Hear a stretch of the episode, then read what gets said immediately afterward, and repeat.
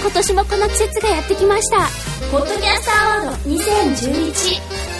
今年のテーマはポッドキャスターが揃いも揃ってポッドキャスティングについて考えてみたポッドキャストって意外といいんじゃない2011年11月5日土曜日アップルスター銀座3階にて11時30分会場12時スタートになっています参加費はもちろん無料ふらふらっと寄ってみてくださいね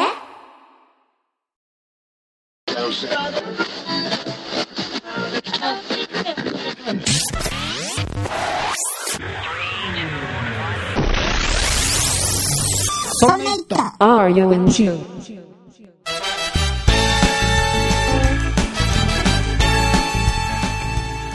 そんな「イット !R40」第3回でございますこの番組は、えー、親父たちが昔のパソコンの話をダラダラとする番組でございます最新の情報は一切出てきませんので皆様ご注意くださいということで、えーお送りいたしますのは竹内と吉安でございます。どうもどうも。よろしくお願いいたしますいやー吉江さんねはい。えっ、と前回リスナーさんでゲスト募集というのを配信させてもらったじゃないですかやりました、やりましたもう。ダメ元でね配信をしたんですが、はい。えーとね、びっくりすることにですね、うん応募がございまして、はい。えー勇気ある3名の方からご応募いただきましてですね勇者がいましたね。ましてちょっとね驚いているんですがうん。ありがたいことです。今日とりあえずその中からお一人呼んでるんですけど、おいらっしゃってますねそう。なんですよでその前にねちょっとね吉田さん話したいことがございましておっと、出ました。も僕ちょっとあのさっき、うガサゴソといろいろ漁ってたんですけどしかして今日の話題につながるなんかあさってたんですね。うんとね全然繋がんないんですけどねあ、つながんないのそうそうそう僕今40歳の僕が20代前半の頃に勤めていたパソコン屋さん、ああ、はいはい。あの今はなきコンピューター専門店があったんですけどうん。えそこのね当時のチラシが出てきて、また、微妙なもの持ってま すねね。これねこれ見ててねすっごいねおおもろいなすごいっすよえっ、ー、とねこれね何が面白いかなえっ、ー、とねカラープリンターほい。 MJ700V2C これエプソンの一番最初のプリンターじゃなかったかなマッハジェットプリンター、うんう、うんこれん。がなんか、俺持ってたかなこれねすごい売れた気がしますよ、 ?MZ700 ホニャララだった気がする。うんえーこれがね、えー標準価格9万9800円が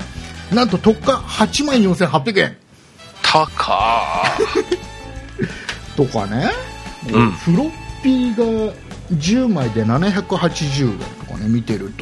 とーおーでもそれはあれですね。落ち着いた3.5インチ時代ですね。うん、でねあとね多分びっくりするのは、えーとね、縦型パソコンラック縦んもしかしてパソコンキーボードモニタープリンターが乗る縦そうそ型う一人用な感じのそうそうそう縦4段グレーっていう、えー強度に優れた、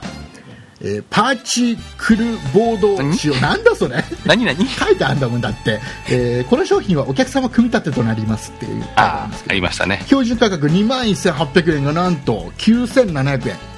円うんこれがねメーカーがねすごいんですよメーカーがねはいエニックス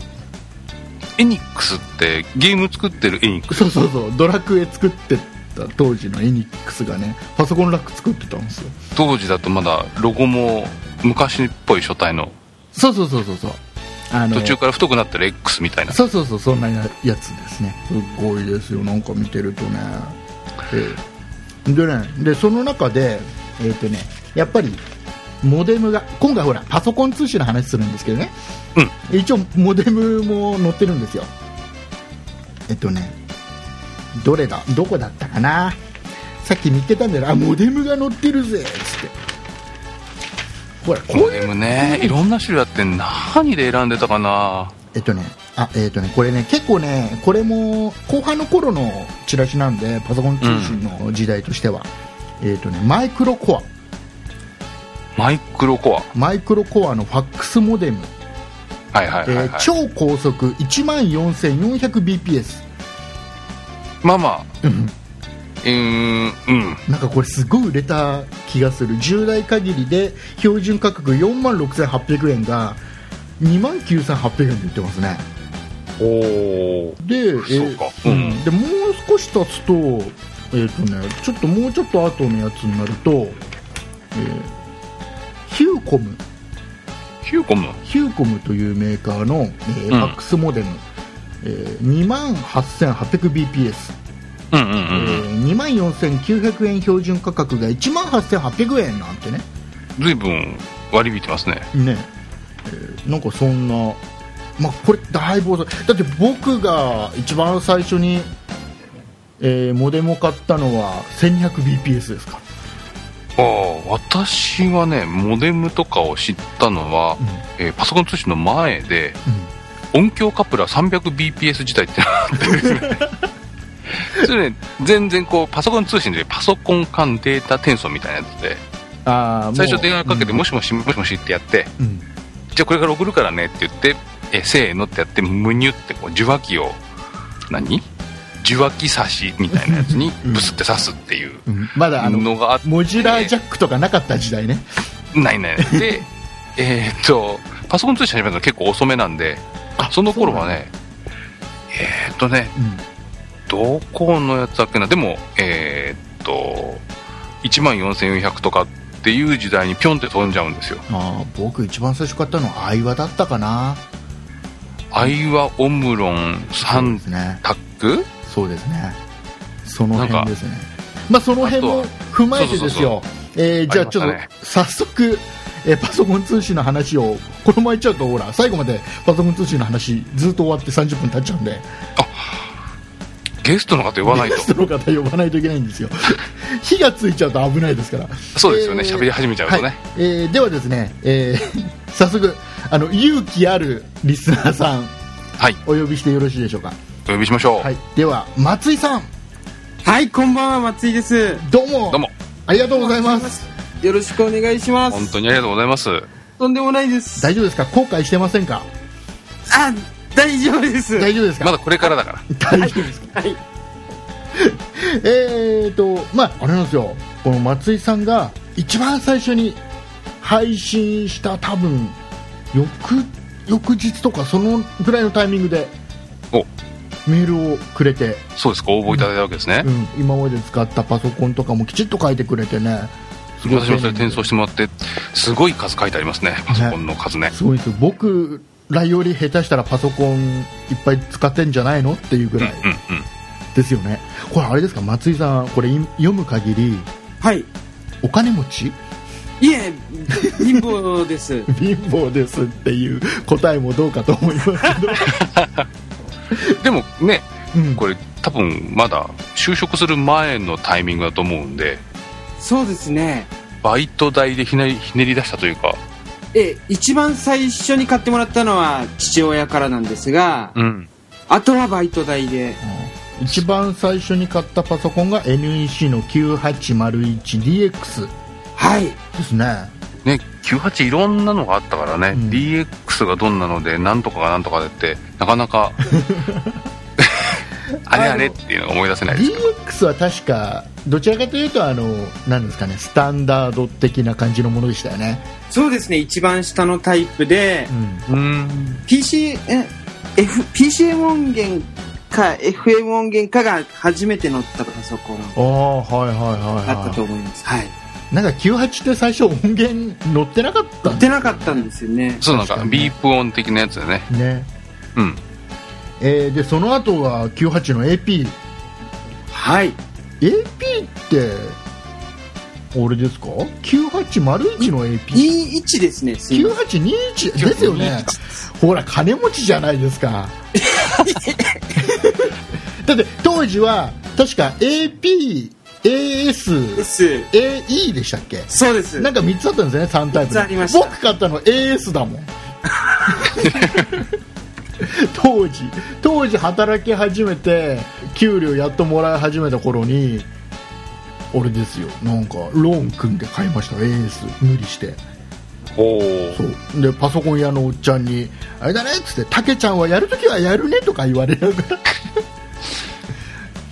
9821AP 今ちょこちょこっと調べたところによると、50万円とか60万円でですそうねですよハードディスクが内蔵タイプとはいハードディスクなしタイプがあったりして、うんはなしのタイプで後からつけたんですね。あーおーあれですよね98シリーズで初めて256色同時発色はい。したやつねそうです。ねこれこれでこの後もあれですよお金持ちですよもうこれお金持ちキャラですよもう完全にその後書いているのが FM タウンズうんうんまあこれまあありじゃないですかタウンズタウンズも結構な金額ですよね松井さんいねや、タウンズはあの、液晶一体型のはいはいはいはコンいパクトタイプのタウンズなんであれだあのマッキントッシュクラシックみたいな感す。じのうです やつだああはいはいはいはいあじゃあ初代のあの CD をのイジェクトボタンを押すと漏れなく CD が飛んで出てくるっていうやつじゃなくてじゃなくてです。はい。ちゃんとトレがミーンって出てくるやつだそうです。そっかそっかでその後が68ですか X6 万8000ねはい。ねこれはそこそこ高いですよ、えうん、これタウンズ持ってて68持ってることはありえないですから世の中じゃあでも9821にタウンズに6万8000ってねああのあのね松井さん松井さん、はい。はい。俺ねせ世間はこの頃僕は FM タウンズ派僕は X6 万8000派っていうのでもう対決してたわけですよそう。ユーザー同士がまたこの X68000 も、ちょっと皆さんと時期がずれてるかもしれないんですけども、うんうんあの、3.5インチの X68000 だったんですよ。フロッピーがああはいはいはいはい、あの縦型でツインタワーなんだけどちょっとコンパクトになっコたンパ頃のクトやつのだ、おおなんとなく私は5インチでスリットがピュッてあってすごい背の高いのをイメージしてましたけ どそうそうあのこのタワーとタワーの間にあるなんか上のやつをポコって押すと取っ手が出てくる取っ手が、そうそうそうそうあったあっ持たち運ばねえよって そんなにああそうなんだ僕 X6 万8000は初代の次のやつですからねうんエうんースでしたこれでその後の後の後ぐらいかなそうですね。コンパクトエクシそブうル。そうなんだへえ当時プロとかありましたもんねはい。プロがずっと5インチだったんでしたっけね横型のやつ確かああでも3.5インチだとソフトとか出てました6万8000ほとんどありませんででした。すよね あれ5インチ版と3.5インチ版両方出ることあんまなかったですよねなかったです。なので、後悔しかしてないです。なぜそこでエッグ6万8000買ったえっとですそうねで、すうんなんですか、当時のパソコン雑誌で、まあ、ゲームするなら X68000 っていうのが書いてありまして、ほうほううんまあファミコンとか何も持ってなかったんでですね、うんじゃあちょっとゲームするためにバイト頑張べっていうんで買ったのがこれだと。ほうバイトバイトって何怪しいバイトですかこれいや、普通のバイ普通のバイトで買える金額じゃなかったでしょだってそんなことないですよ。月、月頑張れば、頑張れば買えたはい、高校ないがしろにすればなんとかな る。ないよそういうことね片手まあどっかに犠牲はね入れ込んだバイトねそう、そうですね。はい。そうなんだあでもこの頃はもう僕はパソコン屋さんやってましたよ売ってた方ですね、売ってて僕が持ってた X6 万8000は、えー知り合いの中村君に安く譲った頃 ですよあの僕のゲームと一緒にねたくさんあるゲームと一緒に中村君に、あの安く売っちゃった頃だったと思いますよ多分、うん、でもそん私はその頃 PC 持ってなかった時代ですね多分就職した時には PC なくてしばらく PC ない時代が続いた頃にみんながこう6万8000だなんだって言ってた時代だなああああれだ今年代としてはうん吉安さんが一番お兄様でそうなんですよで、えー僕が真ん中だ今そうですそうですはい。ねでちょっと松井さんはもうちょっと差があるんですよねもうちょっと若い感じ若い若いです。はい。そうですでもねあのね金持ちだなんだ言いましたけどまあ簡単に言うと羨ましい そうですよね、なんかいろんなパソコンをこう渡り歩いてる感じとかねでその後が初代バイオはい。バイオバイオの初代ってノートの方ですかデスノクートットプでの方すですか。ノートの方です。じゃあ、あ505のの、はい。銀パソですね。銀パス法。なんかさ当時のバイオってなんか今のそれこそあの Mac MacBook と同じぐらいのステータスありましたよね、うん外で使ってるとなんかバイオって書いてあるとちょっとかっこいいぜみたいな MacBook Pro 使ってる感じに近いものありました近いよもね。のありましたよね当時のバイオってなんかねあのやっぱその頃僕パソコン屋さんやってましたけどバイオ買う人って女性が多かったへえっえ。とね綺麗な女性が多かったお 本当にでそれがあれなんですかねバイオまでがドス V パス、そうドス。 Windows の世界の最後、うんうん。でこっからアップルの世界に行くわけですかはい。パワーブック 2400C これど何きっかけでアップル行きましたえっとですね、当時、先輩、職場の先輩が、うクアドラを使ってたと思うんですね。懐かしい。ん、うんクワドラっていうね、うん響きが懐かしいね。この頃僕 Mac は売ってたけど全然わかんない、それで、その先輩から、まあ、Mac の方がいい、Mac の方がいいって言われて、うんうん。あの、指令のお店に連れて行かれて、連れて行かれて。ええ、なんか紙を書いたらローンの申し込み用紙で、帰りにこのパソコンを持ってたっていう状況ですね。なんかよかそれがよかったですねパソコンでなんかなんかわけわかんない、絵とか持ってなくてよかった壺とか持ってなくてよかったですね布団とかね。へーでそうなんだも、その後も、あれですよね、Mac 買われてるってことは、良かったわけですね。そうですね、それからずっと Mac 使ってますのでう、ん。パブック2400か。漢字トーク 6?7 えっと、自分の時は7、になってましたもうもう7入ってた時ですね。はい。そうですか。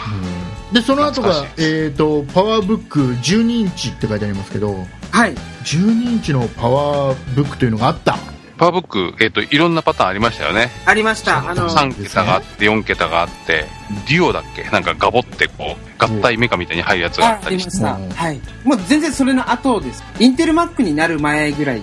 おー。じゃあもうあれですねこの後もねあのー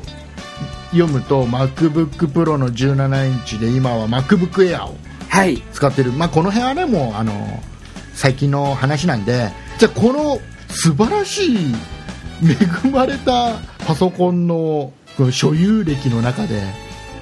パソコン通信のいというのはどのあたりでやり始めたんですかねえっとですね、98のノートパソコンであったり、うんうん。あとあの、IBM から小さいパソコンがうんうん。出てた時に、あの、ウルトラマンコース PC。ウルトラマン PC ですね。あったあった。ほうほうほうあれがあの、当時秋葉原の T ゾーンっていうお店で、はい。すごい安売りしてた時期がありまして。へー。うんで、南無線ですね。そうです。はい。それで買って、公衆電話でよくつないで、公衆電話の、あの、モデム口そうです。あの、銀銀の公衆電話の。あった。はい。まあねあったけど使ってる人見たことないな俺もそういえば公衆電話にモデム口あったけど、一回使ってみたいと思ったことあるけど、使ったことないな。うんなんか昔の友達があの公衆緑の公衆電話で音響カプラで通信やってるのは見たことありますけどねていうか、 音響カプラ持ってくっていう大荷物だよね、結構そうね。あの昔昔ねパソ,、えーパソコン通信のお友達が、うん。えー、と初めて会うのに近くまでうちの近くまで来てて真夜中ですよ、真夜中も真夜中12時ぐらい、うん周りはシーンとしてる中でで近くまで来てだけど家がわからないっつって連絡方法が、当時ほら携帯とかもないですからないです。しょうがないからチャットでパソコン通信の中のチャットで連絡をしながら あ、ってことは、えっ、と、パソコンと音響カプラというか、まあ、接続するのを持って出かけて深夜公衆電話の電話ボックスに入りそうで音響カプラにつないで、えっと、近くまで来てるんですけどってキーンしてるわけねそうそうででうち、えー、とうちのちどうも近くでその音響カップラーでつないでチャットに入ってきてどこって聞かれたんで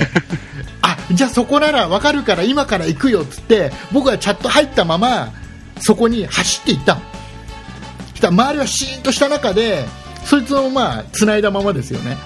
うんで僕がタッタッタッタッって走ってたのうんで、あいやーっつってやっと会えてじゃあ家こっちだからっつってで家来てで、うんチャットの画面見るとこのぐにゃぐにゃっていうなんか化けた文字がああなんかい何文字かポンポンポンって入ってるのね受話器外す時のノイズというか違うの僕のね足音なん で足ど音んだのけセンシティブだタッタッタっていうのが周りが静かだからそれだけが拾っちゃったんだよねきっとね音響カップラーでね音がねでそれが文字化けで出ちゃったみたいで同じような文字ですがトントントンって入っててこれ僕の足跡じゃねえとかっつってやってた頃ですよ もうねリスナーの方で音響カプラわからない方いらっしゃると思うんですけ音ど、ね、響カップラーを説明してください吉谷さん音響カプラーっていうのは昔々こう PC と電話回線をつなぐのにモデムっていうのを使ってたわけですようん、 PC から RS232C ってケーブルを通してそのモデムっていう箱には大体モジュラージャック、うん電話線をプチュってつなぐんですねうんそうすると,、えー、と音声つまりファックスみたいな音声で、えーデータを送ったり受け取ったりするんですけどその前に、えー、と音響カプラーっつって音にするんだったらっていうのでスピーカーとマイクがある箱の中にくっついててそこに受話器を差し込んで、うんえー音響カプラー君から音を出したのを受話器のマイクで受けてそうです受話器の聞こえるところからのやつを、えー音響カバーのマイクで受けるっていうのがあるんで外からわーってうるさい声出すとこうノイズになっちゃうっていう通信機器があったんですよねあのあれあのモノマネのモノマネ番組の審査員がしてるようなヘッドホンあるじゃないですか あんなようなやつに受話器を押し付けるようなみたいなみたいな感じうですね、んノリとしてはあんねな感じでねだから周りの音がちょっとでかい音が入っちゃうとちょっと拾ってノイズが出ちゃうそうなんですよ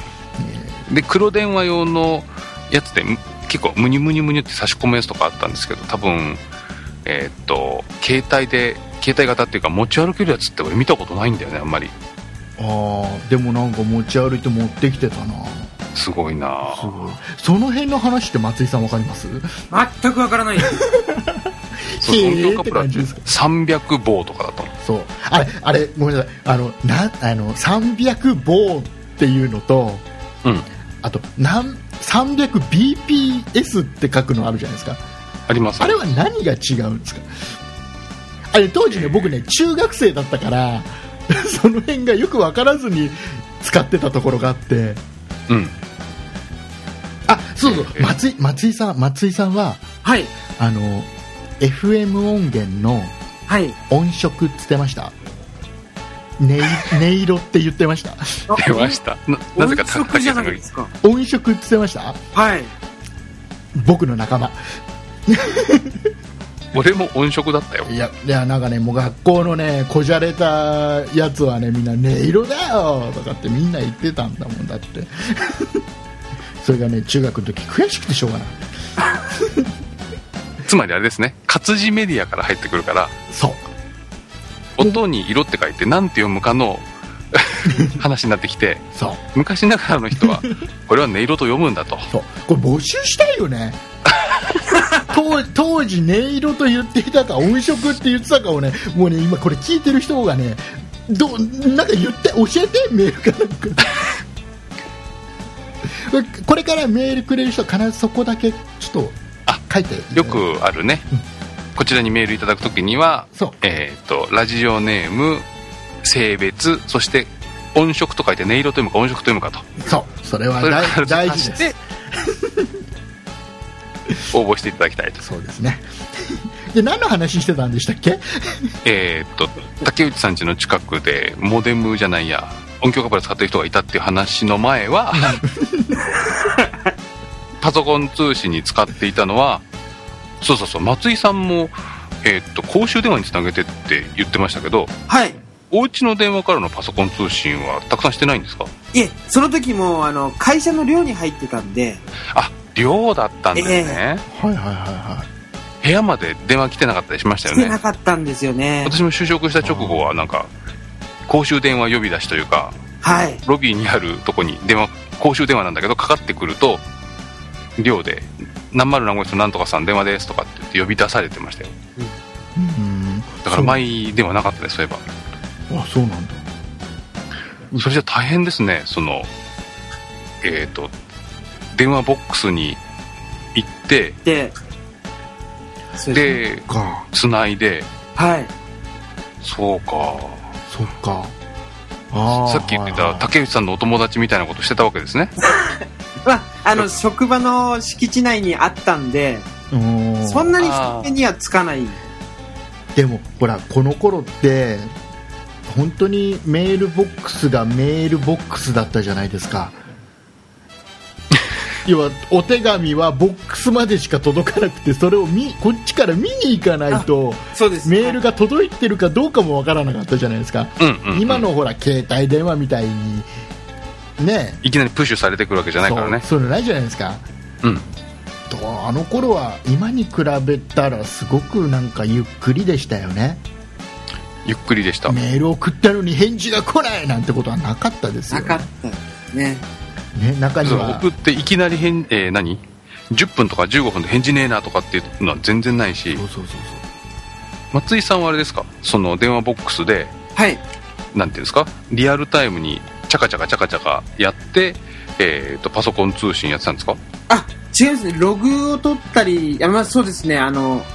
カチャカチャカチャカチャもやってましたし、うんあんまり長いすると不審者になってしまうので、まあ、ログを取ったりして、あとは部屋に戻っそうでてっていう感じです。あーなんか自動巡回ソフトみたいの使ってましたそうあ、使ってました。そうなんかねその辺の設定とか最初誰に教わっていいか分かんなかったような思い出があるなねだ僕それをやる人が逆に嫌いだった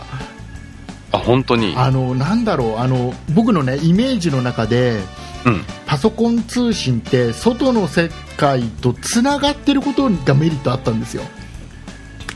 うんうんうんうんであの要はつなげてデータをデータなり文章を落としてきてオフラインで読むっていうのはもうそれはパソコン通信ではなくて何かの記事読んでるだけじゃんみたいな そんなイメージがあって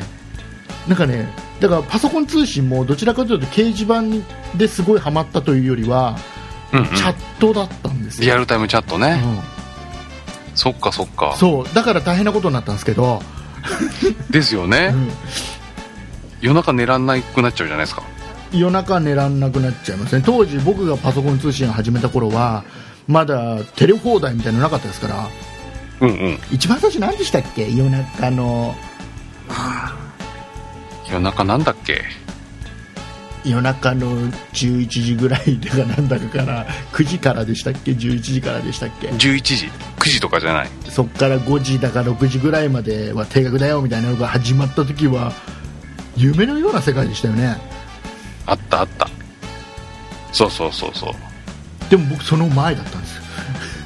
そうですね竹内さんその前やのっ世て代たでのはすよねその前でもう大変もう福島とか東京に電話かけちゃってた からもうつそ れでつなぎっぱなしだと結構かさむでしょそうそうまたねあのーこのどんな、まあ、僕はほらあの皆さんニフティとか PC 版とかっていうねうんうんこの大手のなんか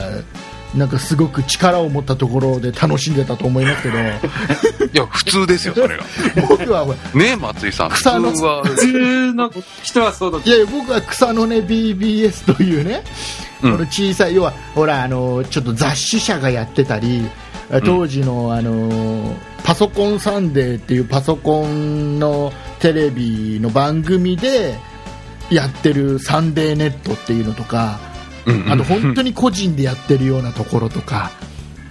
あのね、知ってるかな、僕ね、知ってた、これ知ってる人がいたらすごく嬉しいんだけど、さっきね、収録前にずっと思い出してて、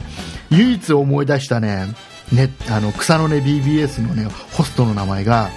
うんアップアップネットってのがあって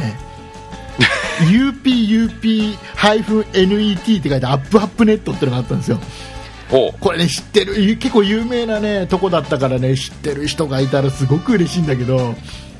であとはねあの南房総ネットとかってところがあったのかなあのそれは南房総千葉の南房総の方の NTT が運営してた草の根 BBS みたいなのがあってへえでこのね僕のねアップアップネットっていうところが使ってたこのホストのプログラムがすごく使いやすくてその後すごくいろんなことになったんですけど、まあ、それは違う機会にねお話しするんですけ どえでこれアップアップネット知ってるよっていう人はメールくださいあぜひあの音色っていうか音色っていうかそうそうそうもう つけて大変一つメール書くのにいろんなこと書かなきゃいけないからそうそうそうそういや草の根 BBS 派ってのも絶対多くてそうするとね一つのこの草の根 BBS の中に1人2人ねあのなんていうの女の人がいるんですよ出ましたわかんないですよ本当に女かどうかわかんないですよもしかしたらネカマかもしれませんけどネカマかもしんない、ね、ネカマというのはネットのオカマのことですよネット繋いでる時で女の人のフリーすそうるそやうつそうねそうネカマかもしんないけど女の人がいるんですねその女の人もすごい人気あるわけですよでその人がチャットとか入ってるとみんな群がるわけですよわかりやすいわかりやすいんですよあで一つだけ一つだけ僕恥をさらしていいですかどうぞ誰も止めませんよあのね僕中学の時バカだったんですよあごめん今もバカですけど中学の時に今度から中学の時バカだった竹内さんって言っていいうんいいです、えーと多分このこの話聞いたらねうんって言うと思うん でバカだねって言うと思うんで、あのね特にね英語がダメだったのねはい中学の時ね、であの僕中学の時の英語のあの単語のテストにあまりにも単語が何も書けないから暇だったからあの名前自分の名前竹内って書く書くところの上のところに、日本人の竹内うんぬんって書いたのよ そしたら英語の先生にその後ずーっとじゃあ日本人の竹内君次読んでとかってねずーっと言われてたわけネタにされたんだそうそうそれぐらいねちょっと英語ダメだったんだけど、うんあのねあのねその草の根 BBS ニフティでもそうだけどあニフティはあれかなんか割り振られた ID なのかそうそうねえー、と割り振られた ID NIF なんたかかんたかとかっていう ID 振られるんでしたっけニフティって、えー、っとね数字アルファベット数字みたいな感じなかったなんかそアんルなファベット数そんなで字したよねある松井さん覚えてますアルファベット3文字になんかそんなんでしたよねそう数そうそう字が6文字ぐらいっていう感じそんな感じでしで草の根 BBS っていうのは ID を自分で当然決められるわけですよ人数少ないからたいや要は吉安でお願いしますとかねそうそうそうそうで、えー ID イコールハンドルネームみたいな形だったわけですようんうんでね僕ねずっとねたけちゃんっていう ID をずっと使っててうんいいじゃないですか普通じゃないですか、ねでねあの後々になって気づいたことがありましてこれ後でちょっとカットするかもしれないご めんねあのね TAKE うん CHAN たけちゃんじゃないですか、はい当時ね僕ねバカだったんですよ で TAKE KAN で「タケカン」って書いて「タケちゃん」って呼んでたのね今ね今思うとねなんでそんなふうに思ってたんだろうって思うんだけどあ自分の中ではずっと竹ちゃんだとタ思っケてちゃたんねだと思って「タケカン」ってずっと書いてた時期があってほでーほらチャットしてようが何してようがうん向こう声に出しては呼ばれないじゃないですか呼ばれないですよねだから呼ばれてれば多分気づいたんですよ多分そうですよね多分そのそのハンドルネーム見たらみんな「タケカン」って言ってたと思うんで、うん、頭の中では「タケカンタケカン」って言いながらこう「タケカンさ今日調子どうなの?」ってそう言ってたと思うんだけどそうだけど文字だけの世界なんで僕は「タケちゃんで ずっといたのうん、で優しい人はたけくんとたけちゃんを合わせたのかなみたいな感じに勝手にね そうそうそう、えーカットしようかなそんなそんな時代でしたよそんなそんなあのね可愛い中学生が一生懸命当時の僕の FM77AV で うんパソコン通信をやってたわけですそうか私はねえーとその大手のニフティに入ってたんですけどうん、 Mac だったんですよマッキンとして LC575 かなえで Mac で Mac でもうできたのでき Mac でもうできたのってそなんれだはそれはできるかできますよできるあのシリアルポート Mac だとちょっとコネクタが違うんですけど、うんそれから普通のモデムにプスって挿してああそうだったな一昔は番最初3タックかなんかのやつを買って昔はモデム買うとなんかついてたなんか使わないケーブルがあそうそこうれそう何使うんだよとか思ってた時期あった D サブっていうやつじゃなくて Mac 用のケーブルがあってそれでつないで最初はコムニフティっていうのを、えーと雑誌の付録の CD かなんかで入手してうんうん、それでまさに竹内さんが言っていた、えーどっかの、えーとね、ニフティはフォーラムっていうのに入るんですよね、そうですね、はい。そうで Mac の話をしているところに行ってどこかに行ってちょっとちょこちょこってやってうんちょ礼儀知らずな雰囲気を醸しな がらあのそのあれですかフォーラムでえー、とそのフォーラム仕切ってる人をシグオペとか言ってたじゃないですかニフティもシグオペって言ってたのかないやえっ、とねフォーラム運営してる人なんて言ってたっけななんだっけななんかね何でしたっけなんでしたニフティはニフティの言い方があるのかありましたありましたなんかねそういうくくりの部分を仕切る人をシグオペってあの、まあ草の根 BBS の方ではねそうそそうの上流階級のニフティとかじゃなくてどっちが上流だか分かんないです けど一般人の使ってるニフティの方ではそうそうフォーラムのなんて言ったっけな司会者じゃなくてなんとか主じゃなくてね、で大丈夫であの一番偉い人シスオペって言ってたでしょうんシスオペね僕僕シスオペだったんでね自分でやってたんですね、自分でやってたんでねうん、この前の、えーっとある時間に喋ってカットになったところで言っていたあれですね、そうそうそうですかで途中からね巡回ソフトになっちゃうんですよ夜眠くて起きてらんないんでそうなんだそうなんですよ結局あれだったなつなぎっぱなしだったな僕は最後の最後そっか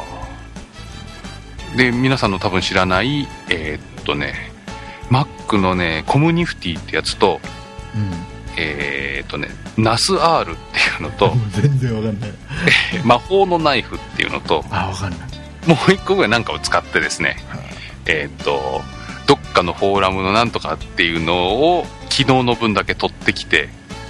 でなんか書いて、えー、と置いとくと次の日にそれをアップして、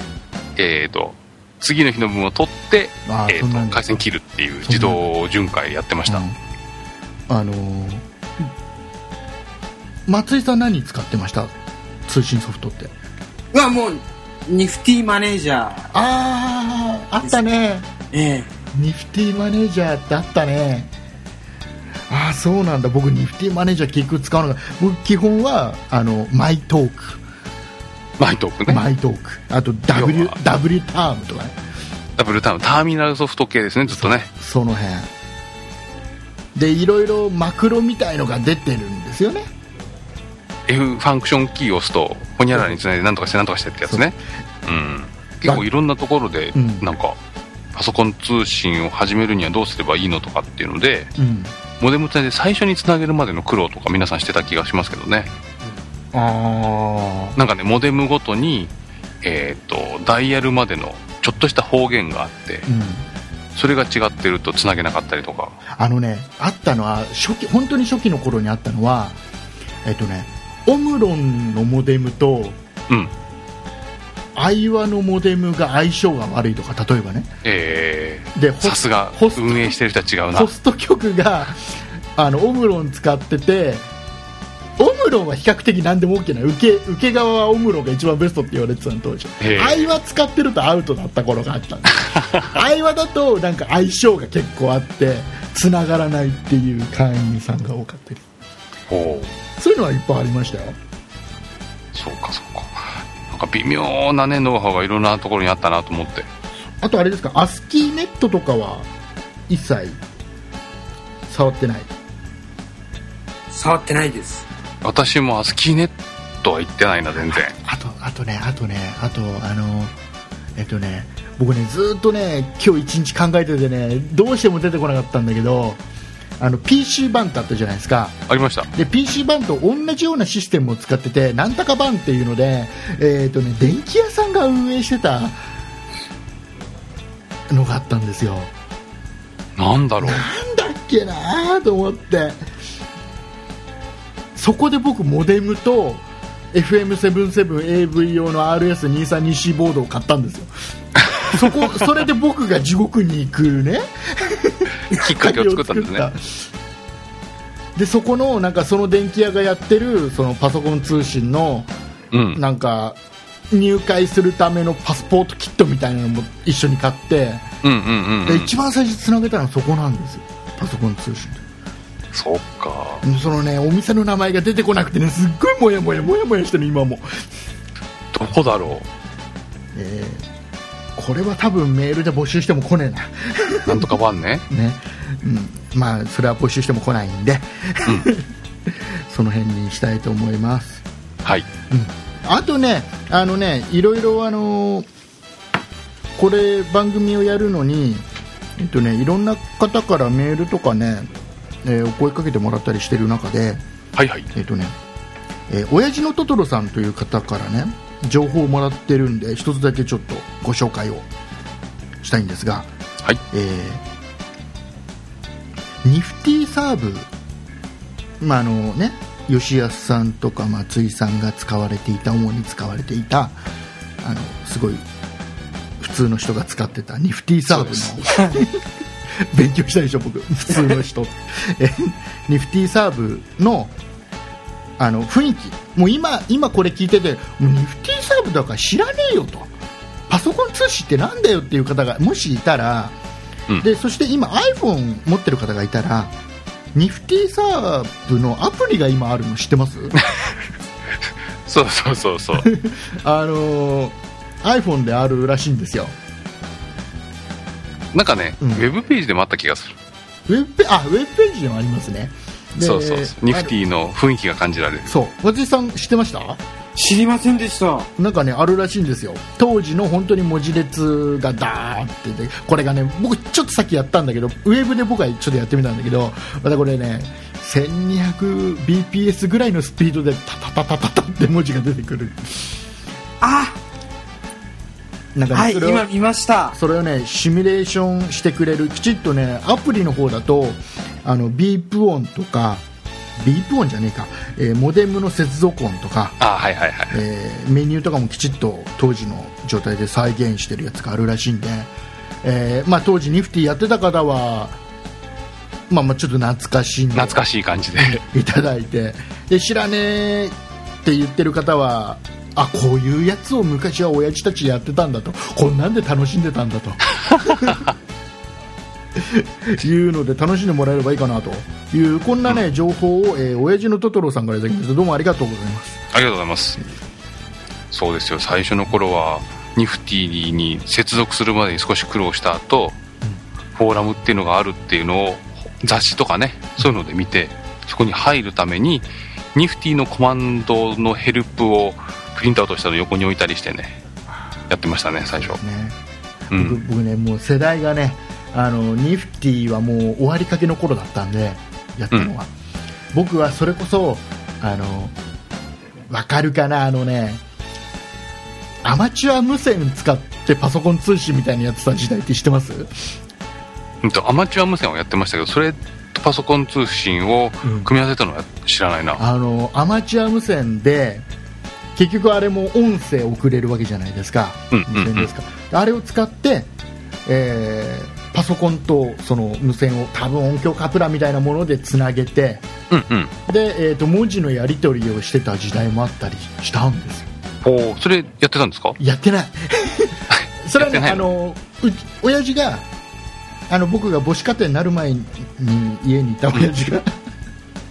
あのそれこそあのハムをずっとやってたんででそういうハのムっでて言ってましたねアマチュア無線のことをそうハムって言ってましたねそうそうそうあ CQCQ って言ったのあれ何でしたっけあれあパそうですそうでーすパーソナル無線でしたっけい CQ やそれも、えー、とアマチュア無ア線マチュア無線でも CQCQ って言ってたんでしたっけ CQCQ っていうのを一番最初話し始めるときというか相手探すときああそう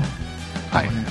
CQ ですねなえー まあそんな時代 からあでもそんなのがあるんだってのは知ってましたよねすげえな今またね面あのインターネットを最後のところをアマチュア無線のそのデータ接続にするプロジェクトがあるんですよね白いな今最近減りましたね車の後ろになんかバカでかい長いアンテナ立てて走ってる車あ減りました減りました減りましたよね昔いっぱいありましたよねありました私も一時期モービルのやつつけてましたよそうですかなんかうん昔子供の頃親父がすごい高いアンテナを盗まれたっつって怒ってる記憶だけ残 ってますで、まあ、そんな話をねしててもねもう時間がないんであそうですよ随分喋ってますずいよぶんね喋っちゃったんで、えーすみませんあまりあの話もあのうまく触れなかったんですけども、はい。えー松井さんどうもえ、とんでもないです。どうですかなんかちょっと楽しんでもらいましたああ、すごい、楽しませていただいております。あのポッドキャストの収録の雰囲気だけでも味わって楽しんでもらえたらよかったなって思うんですけど 本当ありがとうございます。いやもっとねあいやのこちらこそ本当にうんえー来ていただいてありがたいなと思ってます、とんでもないです。もっとね多分ね松井さん得意分野ってパソコン通信より得意分野いっぱいあると思うんではい。あのその時にまたねあの協力していただければなとああ、ぜひよろしくお願いいたします。思っておりますのではい。ぜひまたその時はよろしくお願いいたしますよろしくお願いしますよろしくおは願いいたします。えーじゃああの最後にね、えー松井さんから、えーじゃあ告知をい出ましたはい。 竹内さえん何ダメですよそういうゲストさんいきなり呼んであのいじっちゃあ、ダメ無茶ぶでりしすちかゃ。ダメですか。はい。はい、えー、いや違う違う。松井さん個人の告知があるかなと思ってなんか、ね。そうそうそうもし宣伝がそうそう。なんか今度ほらあのでも C- CD が出るとか、ない、ないです。今度コンサー新トしいやる 番とかする。番組始めてるとかそうそう。そういうのが残ね念ながら何も、特にない。特にないないですえー明日はお休みですか。はい、そうです。はい。えー、松井さん明日はお休みということですね。ね じゃあ。どんなお知らせですあかよくわかんないですね、えーじゃああの番組の告知をして、えーはいそろそろまだまだね僕ね本当に喋りたいこといっぱいあるんだよ、もですようね喋りたいこといっぱいあるんだよ一人喋りで一本取ったら一人喋りだと寂しいんだよあじゃあうんうんって言うので付き合うから ゲスト呼んで竹内さんだけ喋るってわけにもいかないんでねすっごいいっぱいあるんだよすっごい喋りたい、まあ、そんな話を次なんかの機会にまたしたいと思うんで、えーよろしくお願いしますということで「えーそんな一頭 R40」ではですね、えー皆様からのメールをお待ちしております待ってますよどんなメールをもらえばいいのかなもちろんあのゲストで出てみたいっていうのの継続もやってますあえーしそうですねあのこんな感じであの一緒にポッドキャストの収録を雰囲気楽しむだけでもいいですし一緒にワイワイ、ね、あの昔の話をしたいという方でもいいんでぜひあの参加してみたいという方はですねメールをいただければ、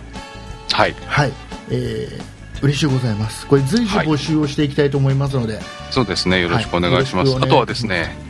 えーっとポッドキャストやってると本当に皆さん聞いてくれてるのかなって不安になることがまあまああるのでそうです感想とかですね感想をいただきたいですこんなこと話してほしいっていうのがあればぜひぜひこうメールを送っていただいそういただきたいなと思っておりますはいはいよろしくお願いいたしますでその時に必ずね、えー FM 音源の音色なのか音色なのかというのをね一言つけていただくとねそうそうそうもう一つなんかありましたなんでなんでしたっけえっと、そんなことないっしょではやっぱり、あえそんなことないっしょじゃない、そんなプロジェクトに、えっと、メールを送っていただくときには、ぜひ性別も書いてほしいっていう。性別も書いてあるなんか僕なんか番組の途中でなんかもう一つ言いませんでしたっけもう一ついうんや、えー、あとは一般的な話だと思いまあすれねなんか言ってるのに前じゃもうもう一つなんかアンケートみたいなの、ねありましたよねありましたあったよねえー、っとねまあしょうがないですよ我々親父ですからついさっき喋ったことを忘れるのはしょうがないそうそうでご紹介するときにね名前を呼ばせてもらうことがあるんでぜひこう呼んでほしい名前でラジオネームをつけていただくと紹介しやすいのでよろしくお願いしそうまですすねえー、っとまあ何でもいいんでメールをください、えーはい我々の励みにもなりますんでよろしくお願いいたします。 えー、あよろしくとおは願いですね、えー、とツイッターも一応やっておりましてツイッターの方のフォローをしていただけると非常に嬉しいなと思うんですけども、えーうんアカウントの方がですね「そんない2010」SONNAI 数字の2010になっておりますので、うえーもしよかったら、えー、ツイッターやってる方がもしいましたらフォローしてください。よろしくお願いします、えーあとはですね、えー、とブログの方もございましてブログの方は、えー、Google とか Yahoo とか、うんなんかそんなんで。えーそんなんでそんなイット R40 と打っていただければ多分出てくると思いますんで、まあ、そんな感じで来てください、えー、あと何でしたっけ もう覚えてねえいやそんな感じだと思いますよそんなでしたっけえーっと、あメールアドレス言ってねえや メールアドレスを言ってないじゃないですか、おそうですよメねールのアドレスを言いますえメールのアドレスの方がですね r40-0438.jp お覚えやすいはいえー、アルファベットの R に数字の40はいえー、アットマークで数字の 0438.jp でございますはいぜひメールをくださいよろしくお願いしますえーっとあとはですねそんなもんですか そんなもんじゃないですかあとあれですねあのー我々多分ね過去に喋ったことをあの初めて喋るように言うこと今後もあると思います今回もあるかもしれないし、うんあの今後も多分あると思います、はいあのおじさんなんで同じことをいっぱい繰り返す傾向ございますんで あのお前それささっきそ前に言ったじゃんみたいなねそういったツッコミはなしで お願いします、そういうのは受け付けませんこれだけを言いたかったわけわかりましたはい、えー以上でございますぜひよろしくお願いいたしますよろしくお願いします、はい、えー、松井さんどうも今日はありがとうございましたなかなかありがとうございますあはい、えーではですね、あの最後ここで締めるんですけども、あの今まで番組聞いてもらうとわかると思うんですが、はいえー私が、えーお送りいたしましたのは竹内となんて言いますんでね、はいえーそこから続けていただきたわけですよ。はいで私が言ったらその後松井さんではい最後吉安さんで締める形でいきたいと思いますので、はいよろしいでしょうか。はいこれ一番大事なところですからね。承知しましたここ閉じると大変なことになりますね。承知しましたこれもしとちったら頭から収録し直しですからね大丈出夫まですしたプレッシャー大丈夫大丈夫もうたたかだか数千人しか聞いてないですから大丈夫 です承知しました大丈そ夫ん大な丈に聞いてない150人ぐら夫いそうそうそうでも数字上数千人聞いてるはずなんだけどねおそうですよ、そうだいぶ減ねっ、てるとは思いますけどね応募もしてもらうぐらいは聞いてますかそらうそうねそう、はいえーじゃあ大丈夫ですか松井さん、はではお送りいたしましたのは竹内とど松井と吉安でしたう もお疲れ様でございました お疲れ様ですお疲れ様でしたあありがとうございますりがとうございます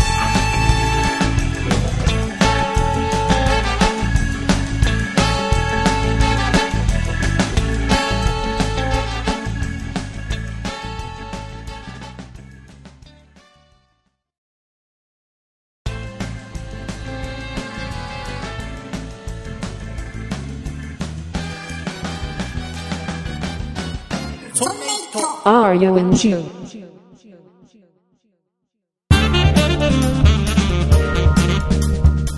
そんなプロジェクトからリスナーの皆様へ大切なお知らせがございます、えー、吉安さん、は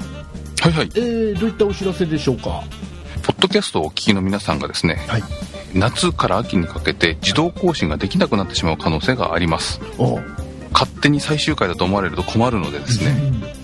なんとかこう対策の方を皆さんにお手数をおかけするんですがお願いしたいと思っておりますはい、えー、じゃあその対策の方法ですね、えー、アメミヤさんの方からご説明をお願いしますはい、そんないプロジェクトの各番組のブログの方にですね、はい再登録の方法を記載いたしましたのでそちらをチェックしていただいて再登録の方をお願いしたいと思いますはい、えー、では皆様ブログの方必ずチェックしていただいて再登録をよろしくお願いいたします